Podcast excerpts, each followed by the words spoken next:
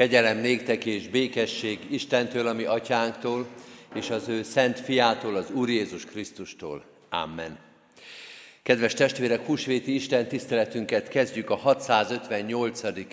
dicséretünkkel, ez az új énekeskönyvnek a száma, a régi énekeskönyvben ez a 485-ös, 485-ös volt, most a 658-as, énekeljük végig ezt a dicséretünket, fennállva az első verszakot, Jézus Krisztus szép fényes hajnal, ki feltámadsz új világgal, majd helyünket elfoglalva a további verszakokat is. thank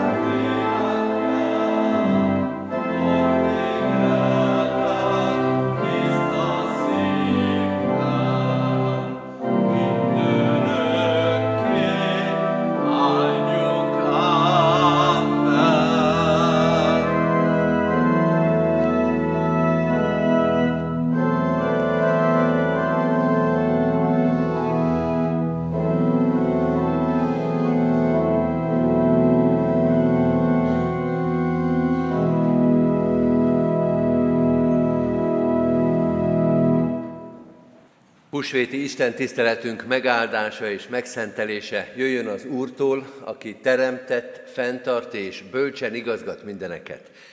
Amen. Halljátok az igét testvéreim, amint szól hozzánk Máté evangéliumának a 28. részéből, a 11. verstől a 20. versig. Isten igéjét helyünket elfoglalva hallgassuk végig. Máté evangéliumában tehát az utolsó részben, a 28. részben, a 11. verstől így szól Isten igéje. Amikor elmentek, az őrségből néhányan a városba mentek, és hírül vitték a főpapoknak mindazt, ami történt. Erre azok összegyűltek a vénekkel, tanácsot tartottak, majd sok pénzt adtak a katonáknak, és ezt mondták nekik, Mondjátok azt, a tanítványai éjjel eljöttek és ellopták őt, amíg mi aludtunk. Ha a helytartó meghallja ezt, mi majd meggyőzzük őt, és kimentünk titeket. Azok átvették a pénzt, és úgy tettek, ahogyan kioktatták őket. ez a szóbeszéd el is van terjedve a zsidóknál mind a mai napig. A tizenegy tanítvány pedig elment Galileába, arra a hegyre, ahová Jézus rendelte őket. Amikor meglátták őt, leborultak, bár egyesek még kételkedtek. Jézus oda ment, és ezt mondta nekik, nekem adatott minden hatalom a mennyen és a földön. Menjetek tehát, és tegyetek tanítványá minden népet. Kereszteljétek meg őket az Atya és a Fiú és a Szentlélek nevében, és tanítsátok meg őket arra, hogy megtartsák mindazt, amit én parancsoltam nektek. És ime, én veletek vagyok minden nap a világ végezetéig. Isten tegye áldottá igének hallgatását és szívünk befogadását, jertek testvérek fennállva, emeljük szívünket Istenhez és imádkozzunk. Urunk, taníts minket a Te titkaidra, mert sokszor hallottuk már a feltámadás történeteit, de mindig titok az számunkra. Meghaladja minden erőnket, elképzelésünket, értelmünket, bizony sokszor a hitünket és a reménységünket is. Mutasd meg most is, ezen a húsvéton is, hogy igaz a feltámadás, igaz a halál legyőzése, hogy igaz az örök élet, hogy nem csak magunkat biztatgatjuk ezzel, hogy nem csak félreértjük a te szavaidat, hanem az valós, az igaz, az erős, hogy ami tőled jön, amit te mondasz, amit te teszel, amire te utalsz, az biztosabb minden emberi érzékelésnél, minden emberi gondolkodásnál és logikánál. Taníts minket a te titkaidra. Add a te lelkedet, hogy ne csak az eszünkkel, hanem az egész életünkkel, az egész egzisztenciánkkal rá tudjunk hangolódni, meg tudjunk érteni téged. Hogy az életünkbe, a döntéseinkbe, a gondolkodásunkba be tudjuk építeni mindazt, amit tőled tudunk. Így kérünk most is, ezen a húsvéton, add a te igédet, üzenetedet, és add önmagadat is az megértett igében, az elfogadott, az engedelmesen követett útmutatásban, az úrvacsorai közösségben, a veled való közösségvállalásban ad nekünk magadat.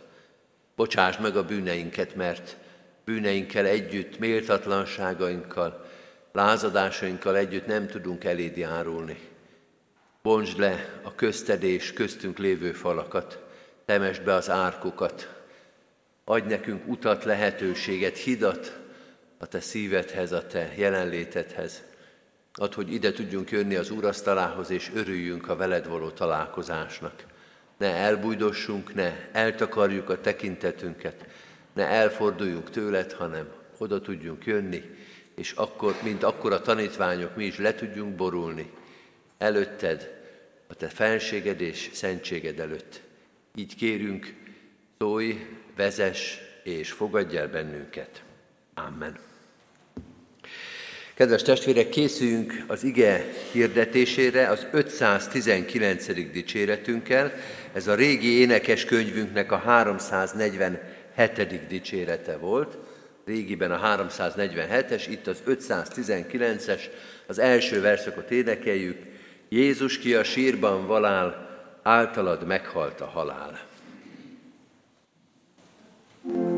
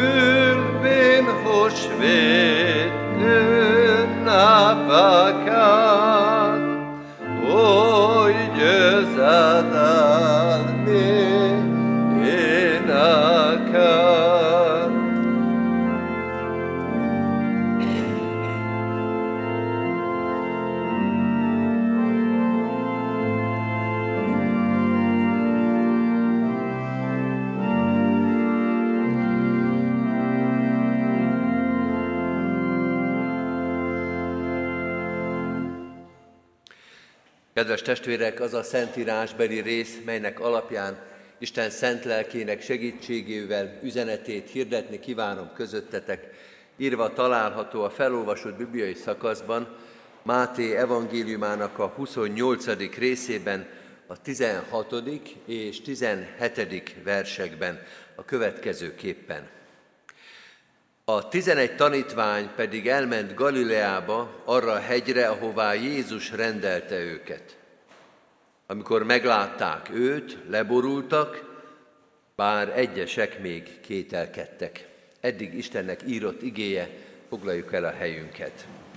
Kedves testvérek, feltámadás történeteket olvasunk, mint szinte minden husvéti Isten tiszteleten.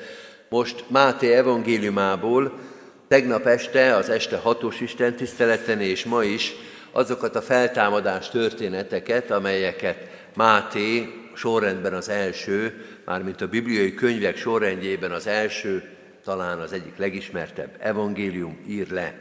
Nem olyan sok.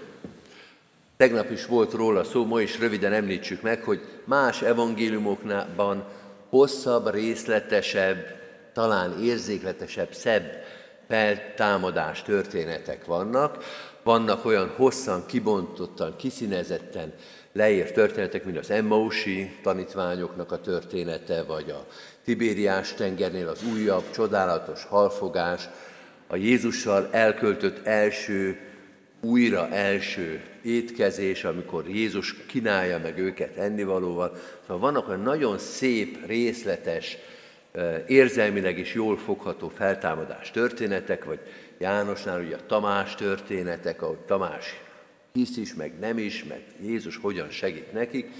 Hát itt Máténál egy picit rövidebb ez a történet. Tegnap azt mondtam, hogy tulajdonképpen csak két feltámadás történet van. Most ezen módosítok, mert van egy harmadik is, bár ne lenne, mert most, ahogy készültem erre az ige hirdetésre, rájöttem, hogy az őröknek a története is tulajdonképpen feltámadás történet. Egy negatív feltámadás történet a harmadik Máténál, amikor azt olvassuk, hogy az őrök bemennek a főpapokhoz jelenteni, hogy üres a sír, megtörtént a feltámadás, de nem halleluja következik utána, hanem a ravaszkodás, hogy mondjátok azt, hogy a tanítványok ellopták a testet, és mi majd kimentünk titeket, majd elsikáljuk ezt a történetet.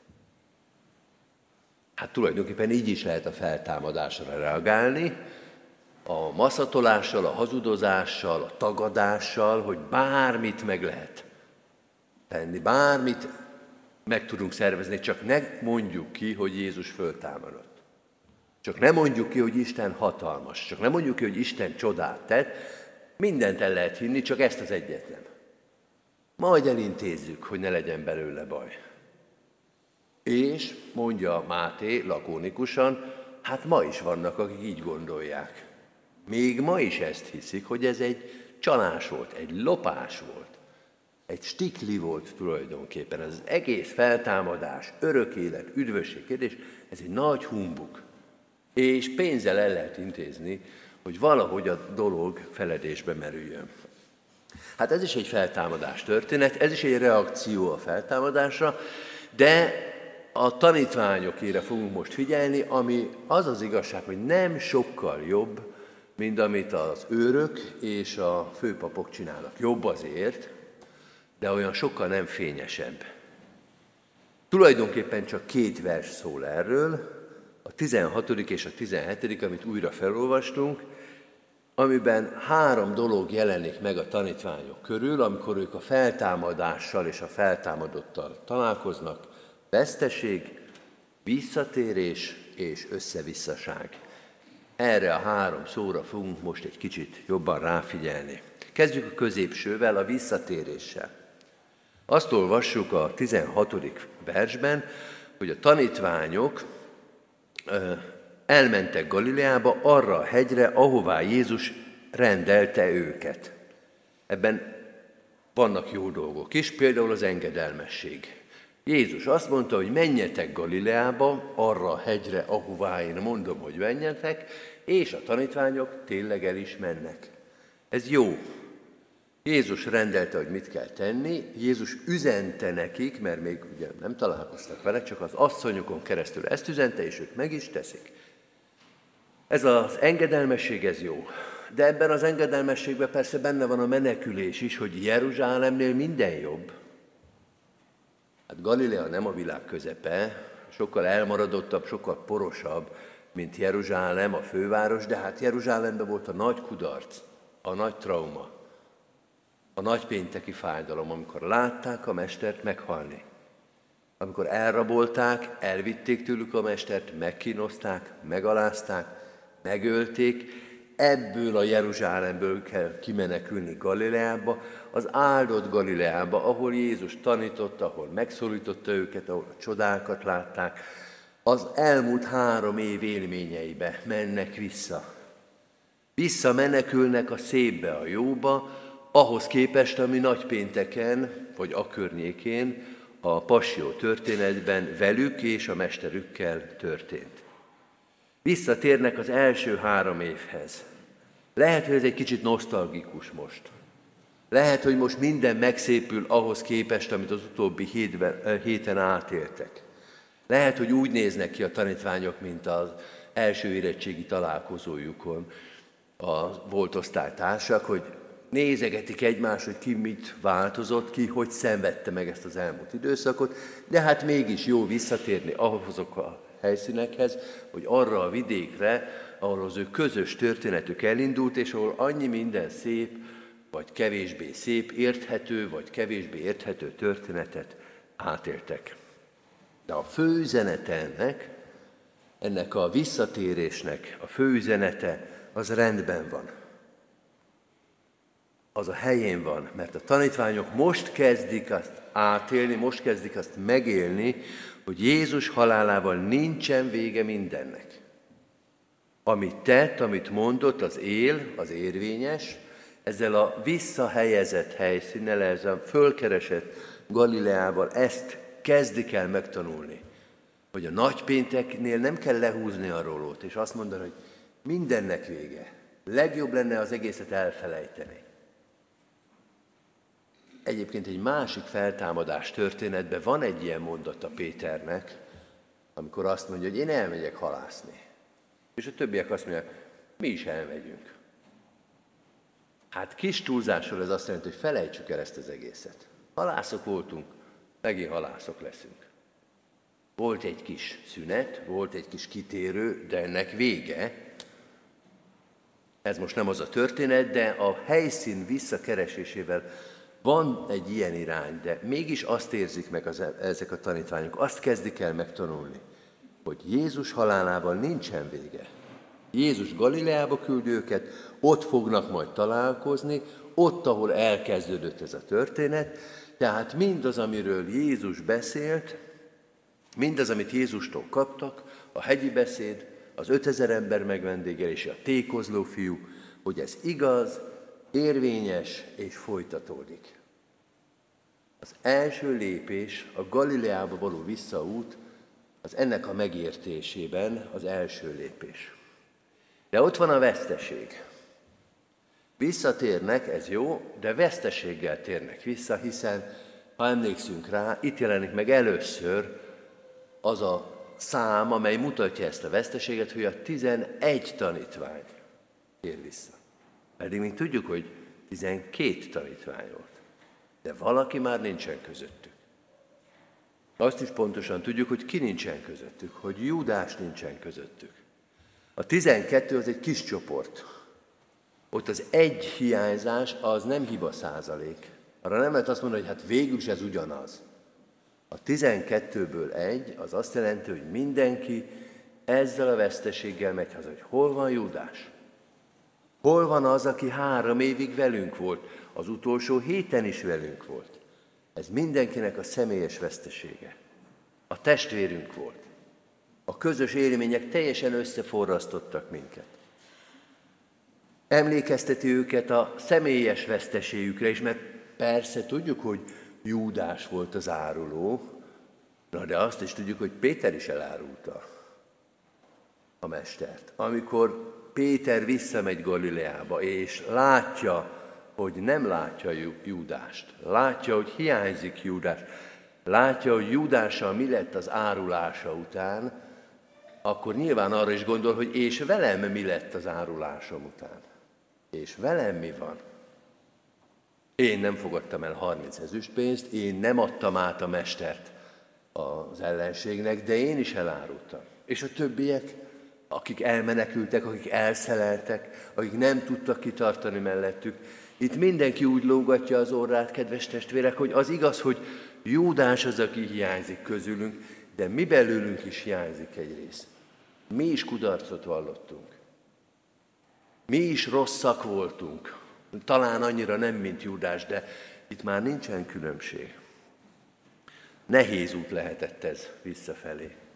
Átélni, és Júdás hiánya ezt minden lépésnél elégbe adta, hogy kudarcot vallottunk, hogy megbuktunk, hogy elárultuk a mestert.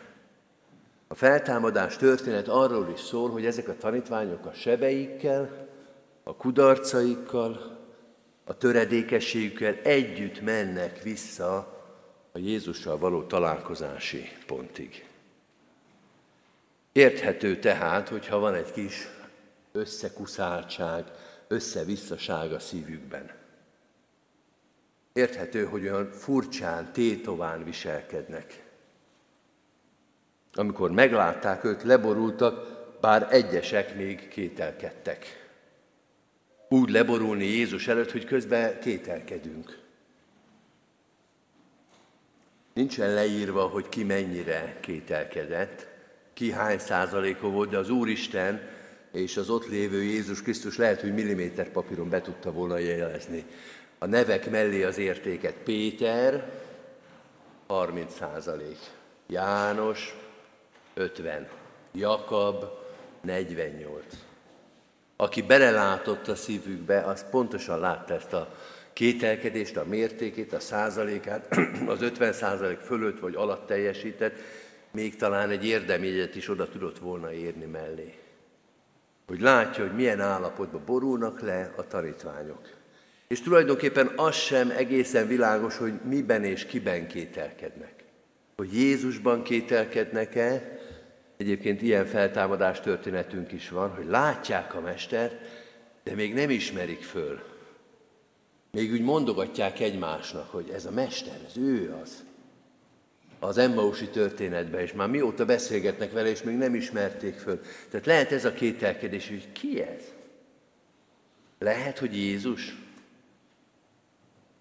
Hát mi már olyan erős keresztények vagyunk, mi tudjuk, hogy miről szól a feltámadás, de most képzeljük el, képzeljük a helyükben magunkat, hogy valakit láttunk elmenni, és ott van előttünk. Hogy az nem olyan könnyű elhinni, hogy ez tényleg Jézus, hogy igaz, hogy újra él, hogy igaz, hogy van feltámadás, hogy igaz, hogy Isten le tudja győzni a halált. A legjobbak, a legkeményebb tanítványok is, akik mindent tudtak, már látták Lázárnak a föltámadását is, még ők is kételkedhetnek, hogy megtörténhet az, amit egyébként a Mester háromszor mondott nekünk, hogy meghal és föltámad. Igaz az, hogy azt látjuk, amiről a proféták szóltak, de az is lehet, hogy önmagukba kételkednek.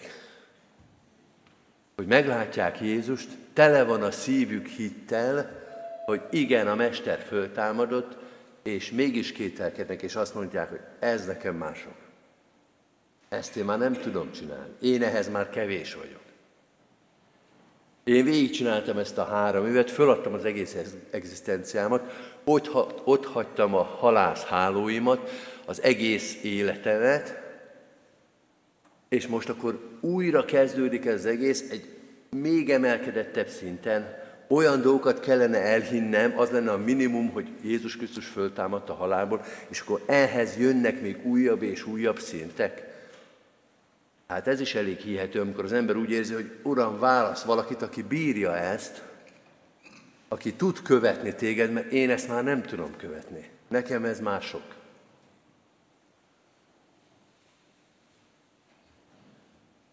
Furcsa belegondolni, hogy ebből lesz az egyház. Furcsa vele gondolni abba, hogy most kezdődik az egyház. És kedves testvérek, talán mondhatjuk is, hogy nem ebből lesz az egyház. Ezekkel a tanítványokkal lesz, de nem ebből.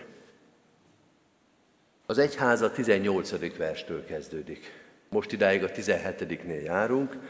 A 18-nál kezdődik az, hogy Jézus odament, és ezt mondta nekik, nékem adatot minden hatalom a mennyen és földön.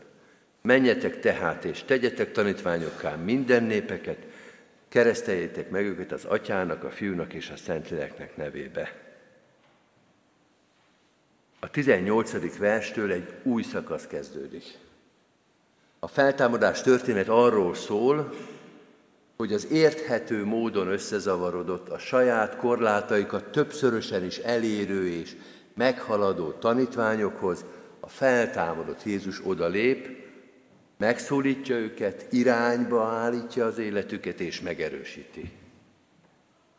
Ezzel kezdődik az egyház. Nem azzal a színvonallal, azzal a szinttel, azzal a kondícióval, amit a 11 tanítvány föl tud mutatni a megcsonkított, a kudarcot vallott, az árulásba belefulladt 11 tanítvány. Nem az az egyház, nem attól van még ma egyház, hogy az a 11 olyan acélos lett volna. Hanem a 18. verstől, amikor azt mondja Jézus, hogy ezekből az emberekből, ebből a csapatból, ebből egyházat formálok. Mert tulajdonképpen most kezdődik a 40 nap, vagy mondjuk csak 38, Ugye az abcsel elején azt olvassuk, hogy 40 napig volt együtt Jézus a tanítványaival. Hát mondjuk Jeruzsálemtől Galileáig egy-két nap eltelt, mire oda leevickéltek gyalog, és még van 38 napuk a feltámadott Krisztussal. Drága testvéreim, ez olyan titok, hogy ez már nincsen leírva nekünk. Máté azt mondja, ezt én már nem tudom elmagyarázni.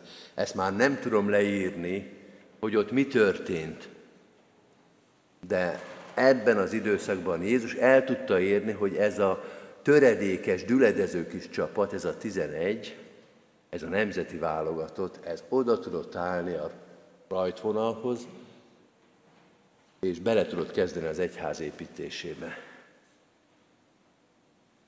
40 nap alatt elérte az Úr, hogy előretekintő, dinamikus, missziói közösség lett. Mert ugye így néz ki az egyház. Ugye így néz ki a Kecskeméti Református Egyházközség. Előretekintő, dinamikus és missziói közösség. Hogy ezt meg tudta formálni belőlük Jézus. Két film jutott az eszembe, amikor erre a textusra gondoltam. Az egyik a egyik filmnek az a címe, hogy a Piszkos 12. Egyidős vagyok ezzel a filmmel, 1967-ben készült, ez egy ikonikus, híres film, a másik, ami egyébként az első változata korábban, a másik, ami később készült, az a 12 dühös ember. Nem tudom elképzelni, hogy véletlen lenne ez a számválasztás, pedig nagyon nem evangéliumok a történetek, sem a Piszkos 12, sem a 12 eskütről szóló másik film a 12 dühös ember.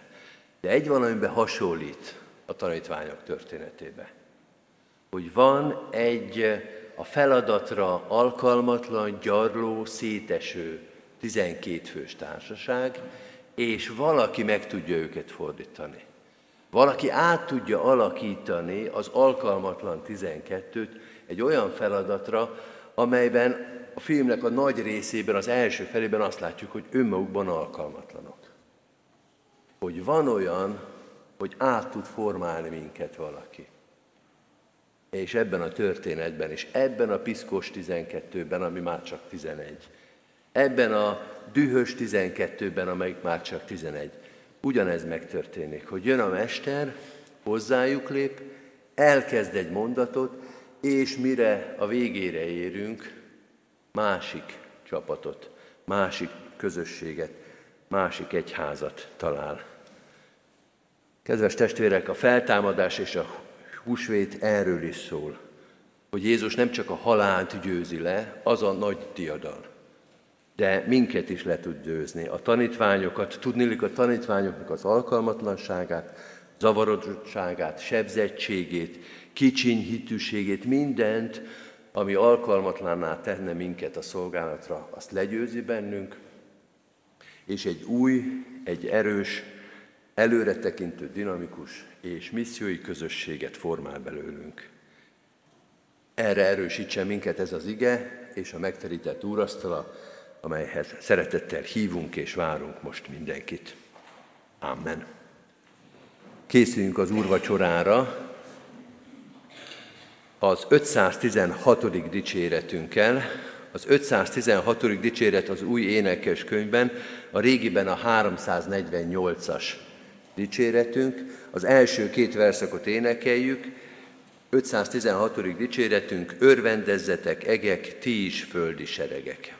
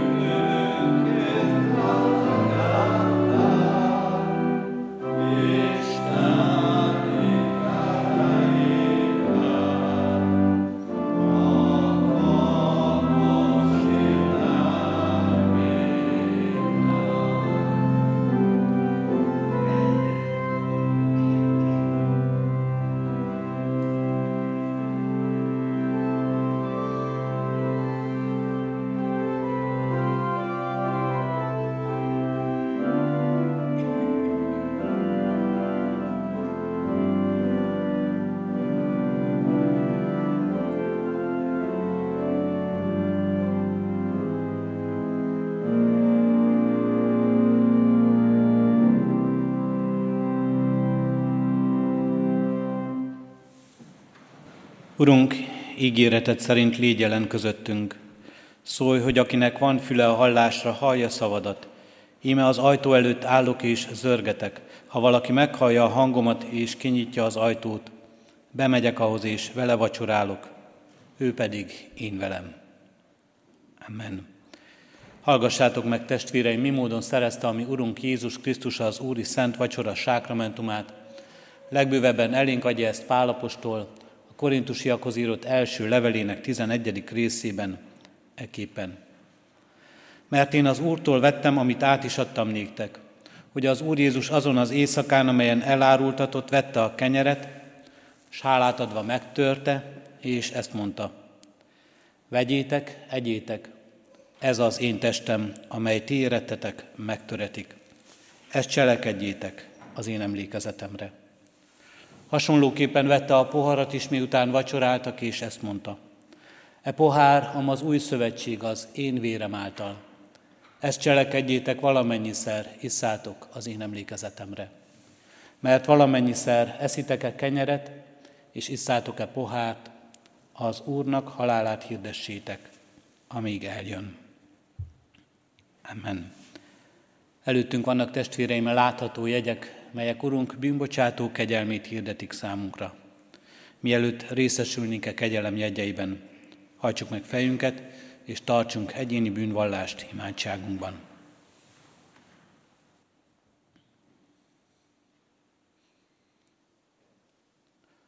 Köszönjük, hogy eléd állhatunk, értünk meghalt és feltámadott Jézus Krisztus, és ezért bűnvallásunk és minden imádságunk nem a semmibe száll, hanem hozzád, és a te szeretetedet, könyörületedet és irgalmadat érheti el, és ebben újulhat meg életünk, közösségünk veled és egymással. Amen. Bűneink megvallása után valljuk meg a mi hitünket is, elmondva az apostoli hitvallást. Hiszek egy Istenben, mindenható atyában, mennek és földnek teremtőjében, és Jézus Krisztusban, az ő egyszülött fiában, ami Urunkban, aki fogantatott Szentlélektől, született Szűz Máriától, szenvedett Poncius Pilátus alatt, megfeszítették, meghalt és eltemették. Alászállt a poklokra. Harmadnapon feltámadt a halottak közül. Fölment a mennybe, ott ül a mindenható Atya Isten jobbján, onnan jön el ítélni élőket és holtakat. Hiszek szent lélekben, hiszem az egyetemes Anya Szent Egyházat, a szentek közösségét, a bűnök bocsánatát, a test feltámadását és az örök életet. Amen. Jól lehet testvéreim, én sem bűnvallásotokban, sem hitvallásotokban nem kételkedem. Mégis egyházunk gyakorlata szerint arra kérlek titeket, válaszoljatok a következő kérdésekre hitvalló szívvel és hallható szóval. Hiszitek-e, hogy az Istentől szentségben és ártatlanságban teremtett embernek bűnesete okán ti magatok is mindenestől fogva gyarlók, esendők és bűnösök vagytok, kik saját erőtökből Isten ítélő szék előtt meg nem állhattok, sőt büntetést, halált és kározatot érdemeltek. Ha igen, válaszoljuk, hiszem és vallom. Hiszitek-e, hogy Isten a bűnös emberen megkönyörülvén az ő szent fiát, az Úr Jézus Krisztust ti érettetek testben elbocsátotta, kinek egyszeri és tökéletes áldozatával a bűnnek hatalmát és a kározatnak erejét elvette, és titeket ingyen kegyelemből a Jézus vérének érdeméért megigazít. Ha igen, válaszoljuk, hiszem és vallom. Hiszitek-e, hogy Isten, aki feltámasztotta az Úr Jézus Krisztust, általa minket is feltámaszt a halálból, és halandó testünket halhatatlanságba öltöztetve által visz az ő örök dicsőségébe. Ha igen, válaszoljuk, hiszem és vallom. Mindezeket bizonyal elhívén, ígéritek-e, fogadjátok-e, hogy ti kegyelemért, hálából egész életeteket az Úrnak szentelitek, és már a jelen való világban, mint az ő megváltottai, az ő dicsőségére éltek. Ha igen, válaszoljuk, ígérem és fogadom. Én is mindezeket veletek együtt hiszem és vallom, ígérem és fogadom. Most azért, mint az én Uramnak, a Jézus Krisztusnak, méltatlan bár, de elhívott szolgája. Hirdetem nektek bűneiteknek bocsánatát és az örök életet, melyet megad a mi Urunk Istenünk ingyen kegyelméből az ő szent fiáért minnyájunknak. Amen. Foglaljunk helyet testvérek, és készüljünk az úrasztalához, alázatos szívvel és szép rendel. Gyülekezetünkben megszokott módon először az orgona alatt ülők jöjjenek az úrasztalához, majd tovább, figyelve a presbiter testvérek útmutató jelzéseire. Mindazoknak, akik bármilyen oknál fogva nem kívánnak alkollal érni az úrvacsorázás alkalmával, hirdetjük, hogy kérjék a kék szalaggal megjelölt tálcán lévő kis kelyheket. Az úrvacsorázásunk alatt a 360. dicséretünket, és majd, ha szükséges, következő vers énekeket énekeljük. a 360. dicséretünk a régi énekeskönyvekben a 440-es számon szerepel. Az első vers így kezdődik, Jerlássuk az Úr keresztjét.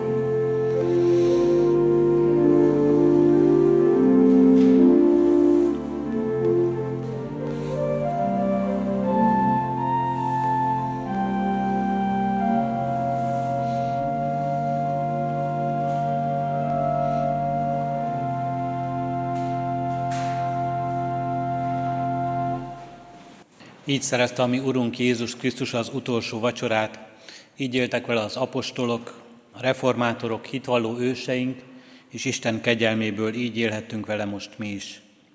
Mielőtt elbocsátanánk titeket, kérünk és intünk, ahogyan azt az apostol is tette, hogy az Istennek békességét hiába valóvá ne tegyétek a ti életetekben.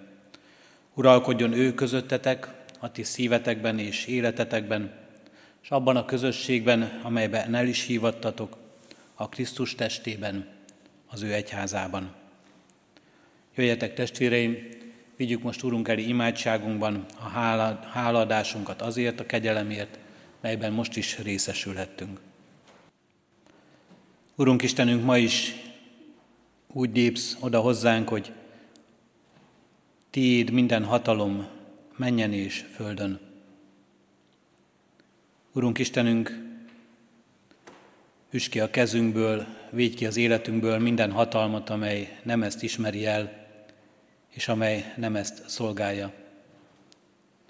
Üst ki emberi kezünkből, Urunk Istenünk, a fegyvert, melyet egymásra fogunk, a szót, amelyel hazug módon rágalmazunk, a szót, amelyel becsmérlünk, a szót, amelyben bántás, és sértés van.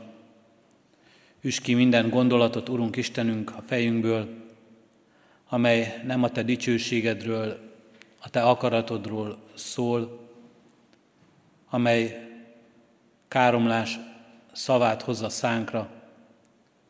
Üs ki, Urunk Istenünk, minden indulatot a szívünkből, amely ellenséges, amelyet nem a Te szereteted munkál.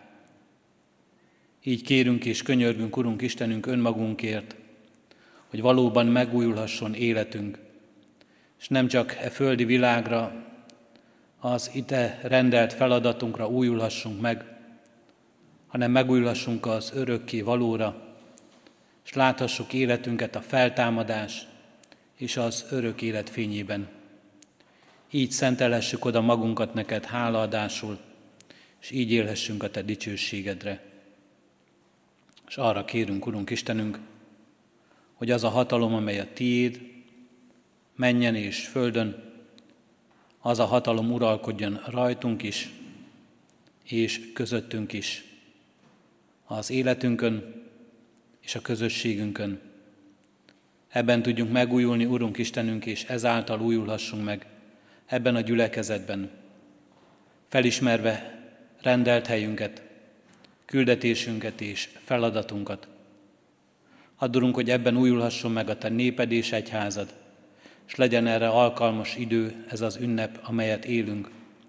Legyen alkalmas arra, hogy rólad szól a bizonyságtételünk, hogy rád mutatunk, a Te dicsőségedet zengjük, és a Te hatalmadat hirdetjük, Urunk Istenünk, amely uralkodik földön és menjen. És legyen ez így igaz, Urunk, erre az egész világra, amely sóhajtozik, amely nyög, amely szenved, amely kiszolgáltatott saját emberi akaratának és indulatának. Add, hogy a Te akaratodnak szolgáltassuk ki magunkat, és így uralkodhassék bennünk és rajtunk a Te szereteted, kegyelmed és irgalmad, békességed. Így ajánljuk, Urunk Istenünk, ebbe a hatalomba mindazokat, akik most valamilyen más hatalom alatt sóhajtoznak és szenvednek. A háborúságot szenvedőkért könyörgünk, a háborúban élőkért, a fegyverek elől bújókért, vagy menekülőkért, és azokért, akik rajtuk segítenek. És könyörgünk, Urunk Istenünk, a betegekért, a betegségtől félőkért, az aggodalmaskodó szívűekért. És kérünk, Urunk Istenünk, mindazokért, akik mellettük állnak, akik betegágy mellett vannak ápolóként vagy orvos, orvosként. És kiáltunk, Urunk Istenünk, mindazokért, akik valamilyen hatalomba helyeztettek ebben a földi világban. Népek, nemzetek vezetőiért.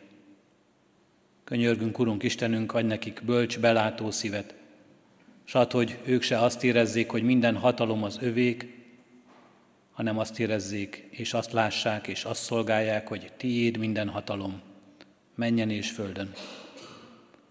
Így teljesedjen, Urunk Istenünk, a Te országod, bennünk és közöttünk így adj növekedést. Ebbe a szeretetbe, ebbe a kegyelembe, ebbe az erőbe és ebbe a hatalomba ajánljuk magunkat, és ebbe kapaszkodunk, Urunk Istenünk. Uralkodj felettünk, újítsd meg életünket, most és az örökké valóságra. Amen. Krisztustól tanult imádságunkat együtt mondjuk el. Mi, atyánk, aki a mennyekben vagy, szenteltessék meg a te neved. Jöjjön el a te országod, legyen meg a te akaratod, amint a mennyben, úgy a földön is. Minden napi kenyerünket add meg nékünk ma, és bocsásd meg védkeinket, miképpen mi is megbocsátunk az ellenünk védkezőknek. És ne vigy minket kísértésbe, de szabadíts meg a gonosztól, mert tiéd az ország, a hatalom és a dicsőség mind örökké. Amen. Az adakozás lehetőségét hirdetem, mint Isten tiszteletünknek és életünknek hálaadó részét. Szívünkben alázattal Urunk áldását fogadjuk. Ti azért növekedjetek a kegyelemben, és a mi Urunknak, üdvözítő Jézus Krisztusunknak ismeretében. Övé a hatalom és a dicsőség, most és örökkön örökké. Amen. Foglaljunk helyet testvérek, és néhány hirdetést hallgassunk meg.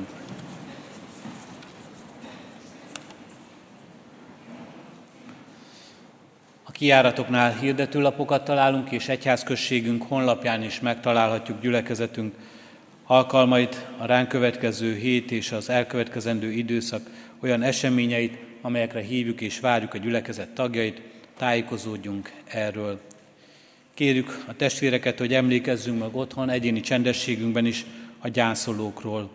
Halottaink vannak, Huszár Jánosné Szabó Mária 73 évesen hunyt el, holna 19-én kedden 3.4.11-kor lesz a temetése. Balog Mihályné Szijjártó Mária Ilona 81 évesen elhunyt testvérünk temetése 20-án, szerdán délután 2 órakor lesz. Örvendezzünk az örvendezőkkel is, házasulandó jegyeseket hirdetünk, Másodízben hirdetjük Tercsi Norbert Pál, jegyezte Szakár Renáta Bettinát. Isten áldja meg házasságkötési szándékukat. Hálasztelt szívvel köszönjük az adományokat, amelyek gyülekezetünkbe érkeztek. Az elmúlt héten összesen majdnem 1 millió 600 ezer forint adomány érkezett. Ebből a Széchenyi Városi Misszióra, a templom építésére 1 millió 449 ezer forint.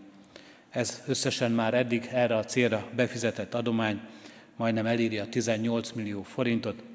Hálatelt szívvel köszönjük ezt, minden felajánlást, és kérjük a testvéreket, ne csak felajánlásaikkal, de erre való buzdítással is szolgálják ezt az ügyet tovább.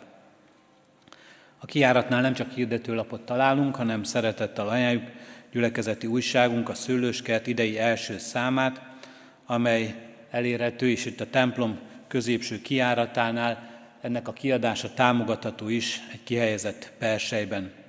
Vigyünk magunkkal egy-egy példányt, és ezen keresztül is tájékozódjunk a mi közösségünk életéről, eseményeiről. Hirdetjük a közösség lehetőségét a több generációs táborban. Idén új időpontban, új helyszínen és új programokkal szervezzük meg. Augusztus 14-től 19-ig lesz ez a több generációs tábor, ahol az egészen kicsiktől az idősebb generációig mindenkit szeretettel várunk.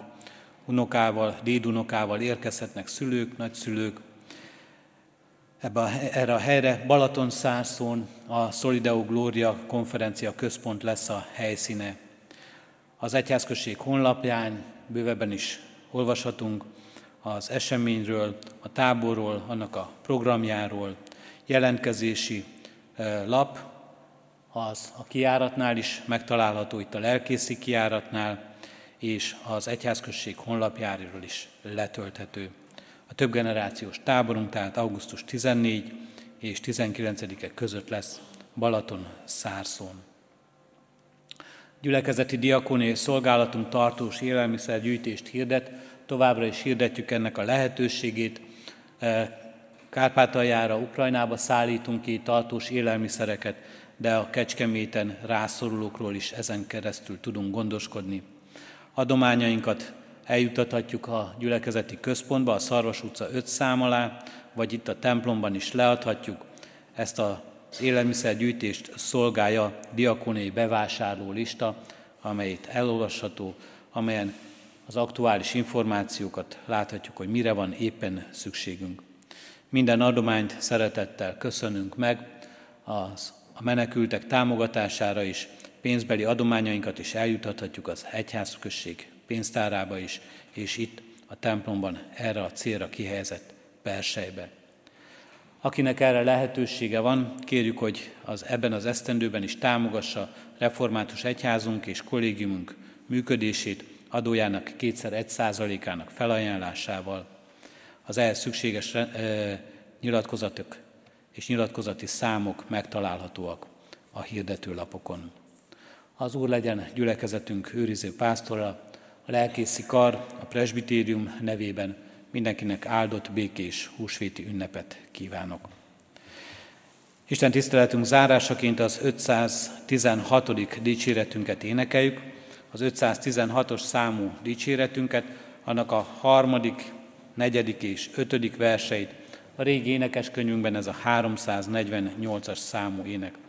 Az 516-os dicséretünk harmadik verse így kezdődik, nékünk megigazulást és bűnből gyógyulást.